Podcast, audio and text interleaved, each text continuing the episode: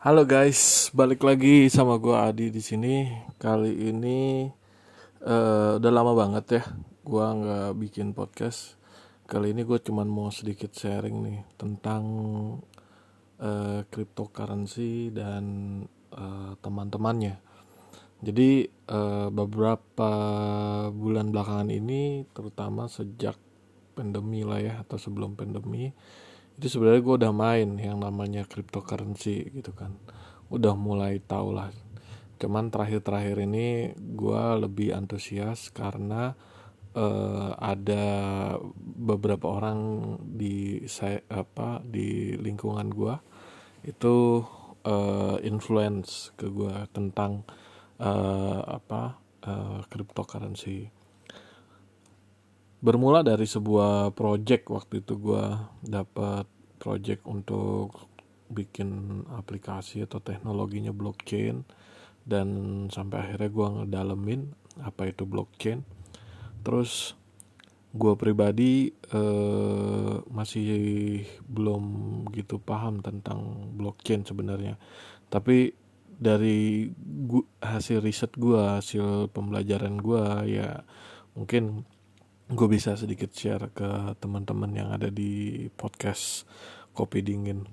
Uh, yang pertama gue mau share tentang apa itu cryptocurrency. Jadi cryptocurrency itu lebih ke mata uang digital atau mata uang elektronik yang didapatkan atau dihasilkan dari uh, apa reward dari pemecahan uh, algoritma ya.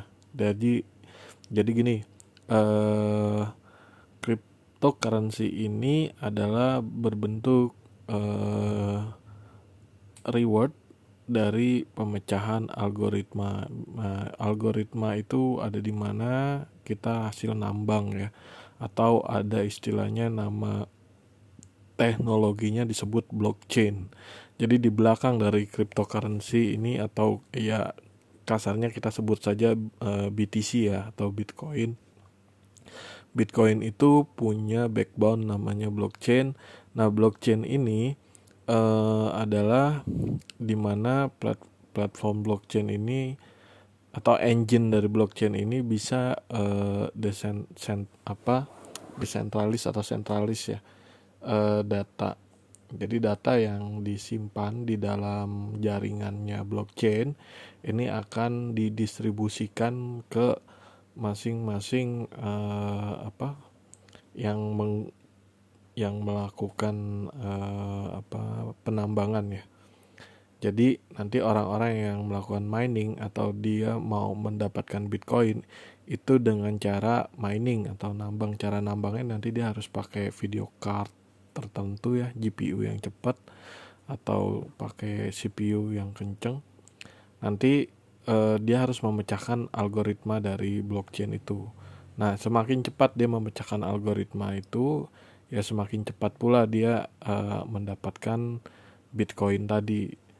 Nah yang yang nambang kan banyak bukan cuma dia doang gitu kan. Jadi eh, pendistribusiannya juga uh, udah limited gitu ya terbatas kalau Bitcoin. Nah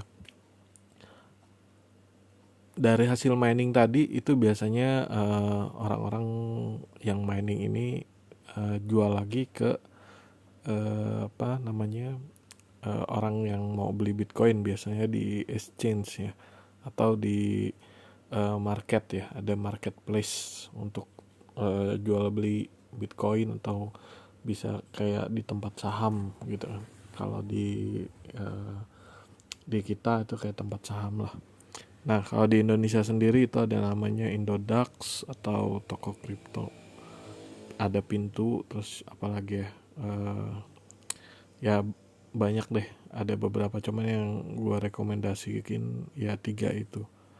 Terus uh, oke balik lagi tadi tentang blockchain. Jadi blockchain itu uh, di mana kita nyimpen data dan data itu saling uh, mendistribusikan ke networknya si blockchain tadi dan uh, terenkripsi jadi susah banget untuk di uh, hack karena ini sifatnya adalah uh, saling keterikatan. Ketika dia bisa berhasil nembus atau atau kalaupun ada yang ngehack gitu ya satu blok gitu kan. Dia harus ngehack lagi blok-blok yang lain ya.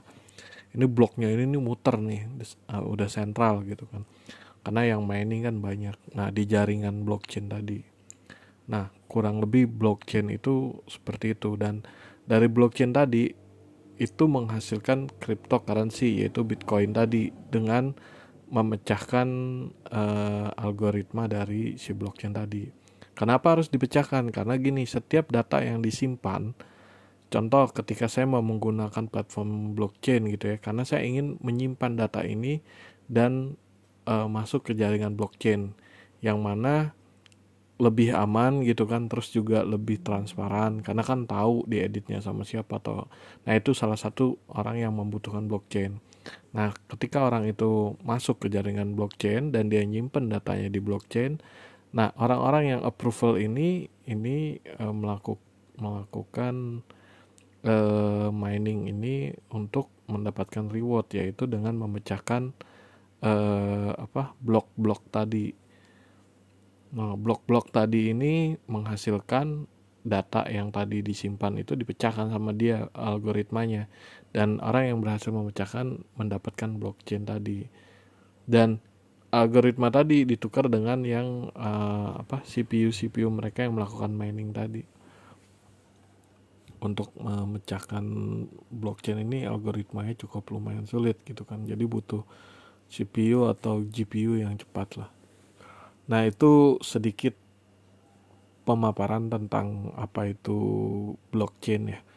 Jadi blockchain ini bisa digunakan untuk bermacam solusi ya, kayak supply chain, terus uh, untuk payment gateway itu juga bisa disimpan uh, database-nya ke dalam blockchain. Jadi blockchain itu mirip apa ya? Kalau mau dibilang mirip database ya mirip lah database. Cuman kalau database kan di store di satu tempat ya. Kalau ini di store ke semua jaringan blockchain tadi. Jadi sulit untuk dijebolnya gitu kalau database kan kalau udah servernya kena kejebol ya udah jebol aja gitu kan. Kalau ini mau cari ada di mana tuh semua semua jaringan blockchain itu kan. Yang mining juga pun sama gitu kan. Selama dia masuk di jaringan blok itu dia bisa mecahin blok-bloknya untuk menghasilkan reward ya poin tadi. Oke jadi itu sedikit tentang paparan gue tentang blockchain. Nah, gue pribadi juga sebenarnya baru belajar, cuman gue baru bisa share itu apa itu blockchain. Oke, berikutnya masuk ke mata uang cryptocurrency. Jadi kalau ditanya mata uang cryptocurrency atau BTC sumbernya dari mana ya itu dia tadi dari orang yang nambang atau dari orang yang melakukan mining ke memecahkan blok-blok tadi yang di jaringan blockchain tadi dan mendapatkan reward yang disimpan di walletnya masing-masing si penambang. Nah, uangnya itu nanti yang di wallet itu bisa diperdagangkan di exchange gitu kan atau di market gitu kan.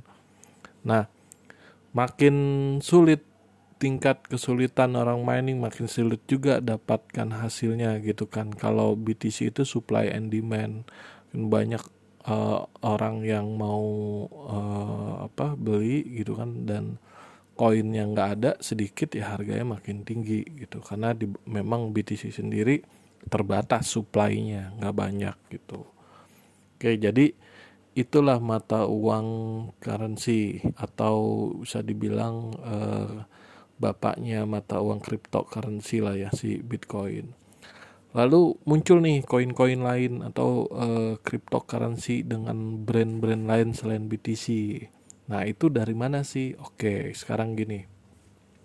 Kalau tadi tentang blockchain dan cryptocurrency uh, yang berhubungan Bitcoin gitu kan. Tadi udah saya jelaskan dari mana sumbernya Bitcoin dan blockchain itu apa. Nah, kalau kali ini uh, gue jelasin tentang koin-koin yang udah banyak nih ada ribuan koin gitu kan sebenarnya koin-koin ini berasal dari orang yang melakukan IPO apa itu IPO nah kalau di eh ICO sorry. Kalau IPO itu untuk corporate ya yang mau listing di Nasdaq atau di bursa efek itu IPO cuman kalau kalau untuk koin ini ICO gitu kan. Untuk listing di marketplace marketplace koin gitu kan. Kayak Indodex terus toko kripto Binance uh, apalagi pintu dan lain-lain lah oke jadi uh, perusahaan-perusahaan ini biasanya punya underlying underlyingnya itu apa? Biasanya teknologinya yang dikembangkan kayak blockchainnya yang dia buat. Dia buat blockchain yang tujuannya uh, untuk infrastruktur lebih baik dari blockchain yang dibuat sama BTC atau dia bikin blockchain untuk smart kontrak atau dia bikin blockchain ini untuk keperluan negara gitu kan satu pemerintahan atau dia bikin satu terobosan solusi gimana caranya untuk menyelesaikan satu masalah dengan aplikasi uh, dengan uh, networknya si blockchain tadi gitu. Nah dari situ itu dia akan uh, melakukan ICO yaitu butuh pendanaan kan buat uh, apa namanya ngembangin produk-produknya dia itu tadi goalnya tadi kan entah itu dia teknologinya mau dibikin uh, untuk kepentingan negara atau mau memecahkan satu solusi gitu kan. Nah, ini dia biasanya membuat uh, koin. Nah, koin-koin inilah didaftarkan di uh, marketplace marketplace kayak Binance, Indodax kalau di internasional ada Binance punyanya China dan lain-lain gitu ya. Nanti dari koin-koin itu contoh yang disuplai hanya sekitar eh, 100 juta koin gitu kan 100 juta koin nah nanti itu yang bisa dibeli gitu kan makin lama kan koin ini makin banyak peminatnya. Akhirnya supply and demand harga koinnya makin naik gitu kan. Dan juga dipom-pom dengan eh, isu-isu uh, yang istilahnya oh uh, underlyingnya dia korporatnya ini lagi ngembangin produk ini dan sudah berjalan gitu kan. Akhirnya harga koinnya makin melejit. Atau koinnya di burn gitu kan kalau kebanyakan. Jadi di lebih sedikit lagi. Atau di renewal lagi di apa uh, uh, koinnya ditambahin lagi supply-nya gitu kan nah hal-hal itulah yang uh, banyak jadi uh, pengusaha-pengusaha bikin koin gitu kan. Jadi kenapa banyak tiba-tiba ada koin BNB, ada Doge koin, Doge, terus macam-macam lah koin gitu kan. Nah ini koin ini sebenarnya punya punya underlying, underlyingnya itu ya teknologi di belakangnya tadi yang dia melakukan ICO di masing-masing uh, marketplace gitu. Jadi ka apa pembahasan kita tadi tentang cryptocurrency udah tahu ya tadi uh, yang sedikit yang gue jelasin tentang Bitcoin, terus blockchainnya, terus kenapa muncul koin-koin lain gitu kan? Karena uh, munculnya koin-koin ini uh, karena Bitcoin ini disebut bisa menjadi satu mata uang, akhirnya dibikinlah satu tempat perdagangan gitu kan, kayak bursa saham gitu kan, dan uh, apa bursa saham ini naik turunnya harga Bitcoin. Nah ini menarik gitu loh. Sekarang banyak milenial atau orang-orang yang ngerti tentang cryptocurrency, mereka udah mulai berani melakukan investasi ya di di industri apa ya ya kripto lah ya. Kalau dulu kan kita main saham gitu kan, sekarang dia main kripto. Nah biasanya mereka lihat atau review dari koin-koin yang fundamentalnya bagus gitu kan. Jadi mereka review dulu nih perusahaannya bergerak di bidang apa, goalnya ini ke mana dan teknologinya apa, dan uh, apa dalam jangka waktu dekat ada event apa aja. Karena dari situ kita bisa melihat uh, harga koinnya ini bakal melambung tinggi gitu kan.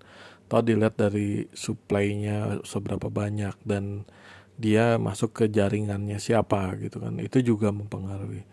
Nah jadi uh, yang gue mau sharing adalah sekarang ya itu dia uh, sedikit informasi tentang uh, cryptocurrency atau uh, blockchain gitu kan mudah-mudahan ini bisa membantu teman-teman uh, mengetahui apa itu blockchain terus juga apa itu cryptocurrency atau BTC dan terus juga kalian udah uh, bisa tahu juga kenapa ada koin-koin lain. Itu sumbernya dari mana? Tadi udah saya jelaskan. Sumber dari koin-koin uh, lain itu bersumber dari uh, apa orang yang melakukan ICO kalau di kalau di apa namanya uh, di corporate gitu ya corporate biasa kita melakukan IPO untuk listing di Nasdaq atau di bursa efek gitu kan. Kalau ini dia melakukan ICO untuk melakukan listing di masing-masing marketplace untuk kripto tadi untuk diperjualbelikan layaknya saham gitu. Jadi makin bagus fundamentalnya makin tinggi harga koinnya gitu kan atau kebalikannya kalau ada event koinnya makin bagus Nah ini udah banyak orang melakukan trading dengan pembelian satu koin gitu kan atau dua koin bervariatif harganya. Dan kalau pas lagi ada event mungkin uh, apa dia bakal dapat profitnya lebih banyak gitu kan. Dan ini yang bikin menarik menurut saya setelah saya coba beberapa saya melakukan investasi di koin kripto gitu ya. Uh, yang menarik adalah main di cryptocurrency atau di trading cryptocurrency dan di trading di bursa saham ini lebih menarik di kripto sebenarnya. Dia lebih cepat naik dan lebih cepat juga turunnya gitu kan. Tapi kalau di saham ini kan kayak apa ya? Lu nanam sekarang gitu ya, nanti nunggu gedenya lama gitu kan. Bisa tiga bulan, dua bulan gitu kan, atau bahkan sebulan. Nah kalau di kripto ini hitungan detik malah menit. Naruh sekarang nih traffic lagi bagus terus tiba-tiba uh, harga bisa melejit 100 kali lipat gitu kan. Ajaib. Nanti dibilang ngepet lagi. Nah intinya di kripto itu lebih menjanjikan. Cuman uh, resikonya juga lebih uh, lebih lebih besar juga. Bisa jadi ketika kita beli dan saat itu juga harganya drop turun. Turunnya itu nggak tanggung tanggung. Bisa 40% bahkan 70% gitu kan. Makanya bijaklah sebelum membeli koin-koin tersebut lihat fundamentalnya gitu kan. Ya samalah kayak kita main saham lihat fundamentalnya dulu gitu kan baru kita beli gitu kan.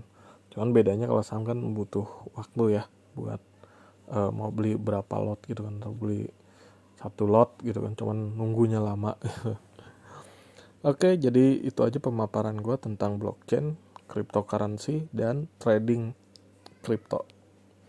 Oke, gua Adi izin pamit. Jangan lupa terus dengerin coding kopi dingin. Assalamualaikum warahmatullahi wabarakatuh.